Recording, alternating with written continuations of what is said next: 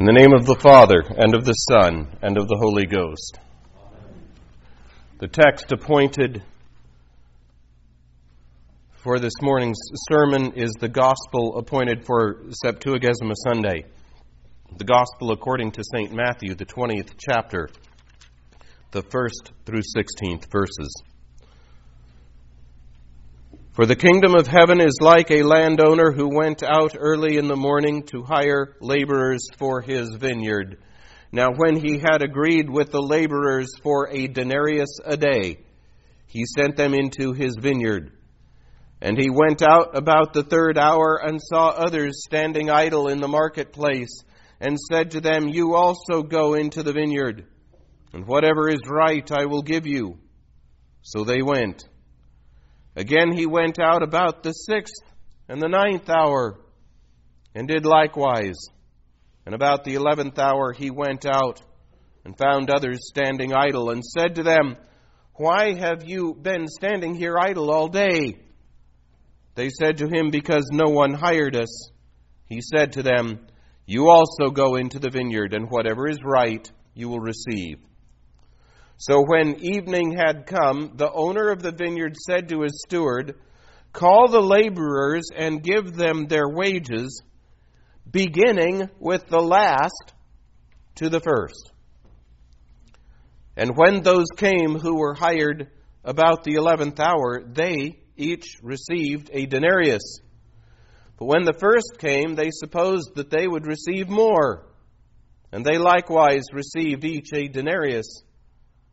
And when they had received it, they complained against the landowner, saying, These last men have worked only one hour, and you have made them equal to us who have borne the burden and the heat of the day. But he answered one of them and said, Friend, I am doing you no wrong. Did you not agree with me for a denarius? Take what is yours and go your way. I wish to give to this last man the same as to you. Is it not lawful for me to do what I wish with my own things? Or is your eye evil because I am good? So the last will be first, and the first last. For many are called, but few chosen. Thus far, the gospel of our Lord. Grace to you and peace from God our Father and our Lord and Savior Jesus Christ. Christ Jesus our Lord would have us know what the kingdom of heaven is like, and well we should. We're part of it. It would be well for us to know how things are done around here. It's especially important that we learn the humility not to come into the kingdom expecting to tell the Lord and His people that we have a better way. You need to do things a different way, the way that makes sense to me. Christ is our King. This is a kingdom. It's not a democracy. He isn't our president elected for a few years' term. And when that term is up, we can sit in judgment of his performance and see if we want to re elect him or not. Kings are not subject to the judgment of their citizens. The citizens are subject to the judgment of their king. For as long as their king lives, in the case of the kingship of our Lord Jesus Christ, that is forever and ever. So that's the arrangement. We don't judge him. He judges us because this is a kingdom and He's the king. Jesus tells us a parable. A landowner who is very transparently, in order to make the point, the king of his vineyard. So the landowner represents Jesus. And he goes out looking for laborers to work in his vineyard. The laborers are, of course, the citizens of the kingdom, the members of the church of our Lord Jesus Christ. The laborers are, well, you. As the landowner calls workers, so the Lord calls you. The landowner calls some first thing in the morning at dawn, some at nine, some at noon, some finally in the very last hour of daylight. So too, some of you were called at just days old when you were baptized, others as children, others as young adults. I've told you before, sticks in my memory as one of the most memorable moments of my ministry going and baptizing a lady in the nursing home in Marlin in her 70s. That can happen too. And while our Lord does not bog down his parable by speaking to every possible contingency, some people get called into Christ's kingdom and then spend a fair amount of time, a fair amount of the time given them, away from the labor to which Christ called them. Well, then comes payment time. The owner of the vineyard pays those who worked all day the agreed upon price. At the last, those who worked only an hour get the same wages as those who worked all day. The clear point of analogy is that you all receive the reward of eternal life no matter how many days or years you served the Lord in this world. But stick to the parable because here it comes. The ones who worked all day begin to grumble. That's not fair. I'm paraphrasing here a little, but that's their point. And we can all see it. At one point or another, we've all probably been there. Earlier in life, we say it about things that seem trivial as we get older. Someone has nicer clothes or a better bike Someone's more athletic, or the grades come to them more easily. A gal who is hoping a guy will ask her to the prom finds out that he asked somebody else. And we said, or we thought, that's not fair. As we grow older, our focus shifts. We lose someone we love. A marriage fails. We, or worse yet, one of our children, have health issues. Someone else gets the promotion at work. It freezes for everybody, but sure enough, our pipes are the ones that burst. Someone passes us on the freeway and the next thing that happens is that we're the ones who get pulled over for driving too fast. Some of these things are kind of trivial, others are deadly serious. But they can all tempt us as well to cry out to heaven. That's not fair. I don't know how many times as a child mom responded to that protestation coming out of my mouth with a simple, dismissive, life's not fair. And it isn't. And we all know it. We all get different things. We all have different strengths and weaknesses. And no, they don't all equal out. Some people have a profoundly easier life than others.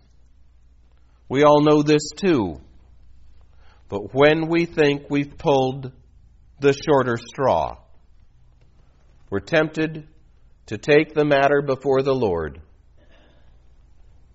Lord, how can this be the plan? This really isn't fair. Dear ones in Christ, thus saith the Lord, Thou shalt have no other gods. And growing up in this country, where we are often spoon fed the dogma that all men were created equal, and very often don't have that phrase explained to us correctly, there is an idolatry to which we are greatly tempted. The name of that idol is fairness. And when we presume to erect that idol in a position of superiority over God, to sit in judgment of God and declare him guilty of unfairness, we really have strayed far from the true faith. Of course, when we do that, we don't think of it that way. That's one of the devil's subtleties.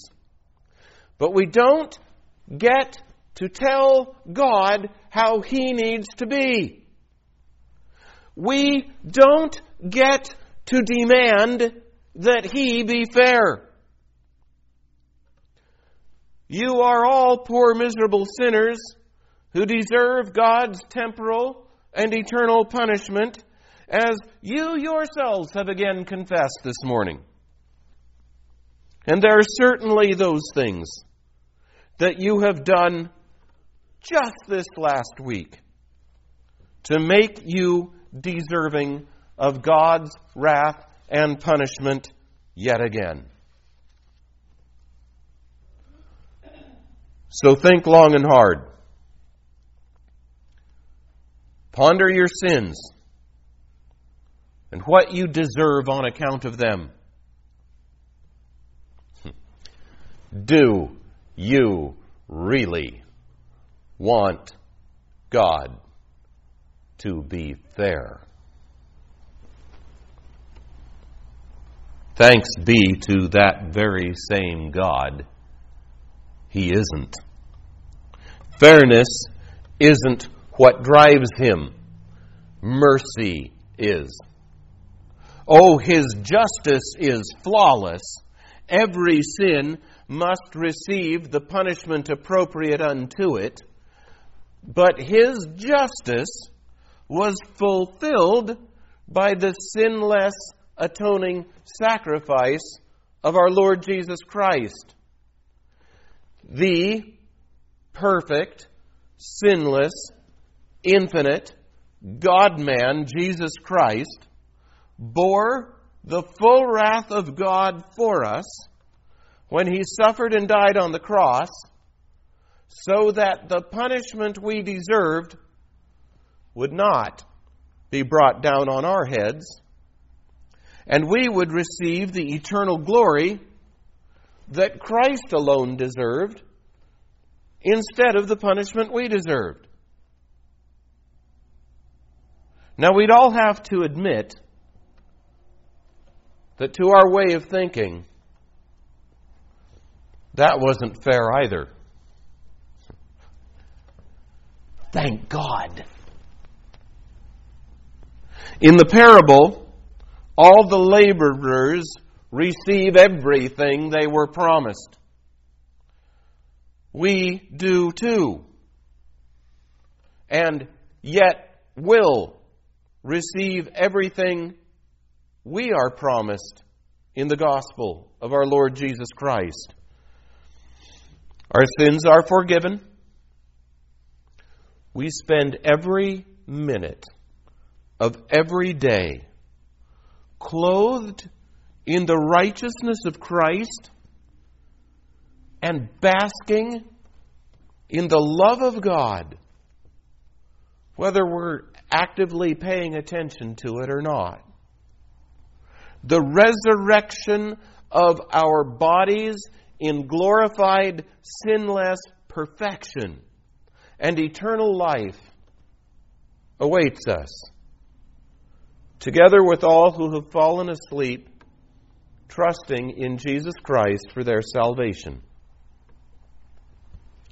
The graciousness of God is such that He gives this salvation to all who receive Him by faith, whether as babies or as old people, whether we've done high quality work or low, whether we've taken a siesta for half of our lives or not, the laborers all get paid the same.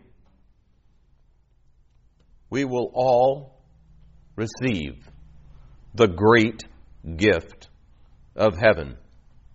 There may be differences in our rewards. The Bible does speak to that. But for the purpose of this morning's parable, what matters is that we're in. The gates are open to us. Eternal pleasures await us at God's right hand, as the psalmist says in Psalm 16. Even if those pleasures aren't all exactly equal, they'll all be pleasurable. Rejoice that you have them. Dear ones in Christ, thus saith the Lord again. Thou shalt not covet. Someone has a nicer house than you, a bigger bank account, more trouble free life. Be happy for them.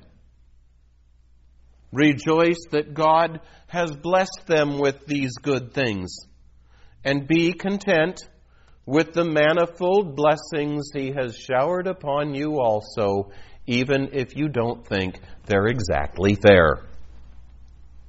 Looking at the cross, rejoice to hear what the owner of the vineyard announces. I choose to give to the last workers as I have given to you under the cross, you stand with the sinful woman, with the penitent thief, with all the people of God. It is not for you to worry. If you've done enough to tip the scales in your favor, if you've lived well enough that a fair minded God would pardon you, you know that your Savior is generous with grace, that He is merciful, and He chooses to give the same forgiveness to all who believe in Him. God is not fair. God is gracious and generous. And so, you are and remain forgiven of all of your sins. In the name of the Father, and of the Son, and of the Holy Ghost. Amen.